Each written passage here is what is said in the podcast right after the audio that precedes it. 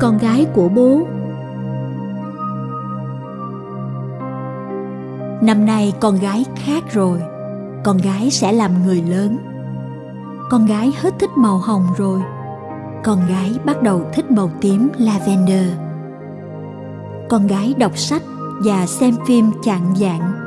Rồi con gái ngồi thẫn thờ, nhìn mông lung con gái không thích bố, len lén cầm tay con gái mỗi khi xe dừng đèn đỏ.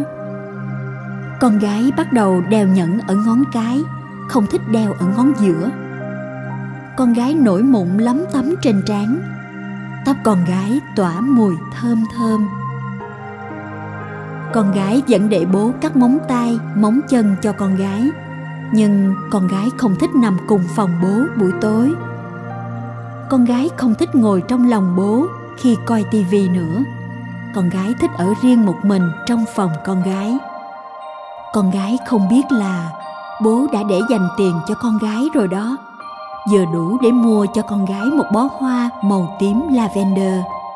Vừa đủ để mời con gái một bữa ăn tối với ánh nến lung linh để con gái chia tay tuổi thơ và bước vào thế giới người lớn.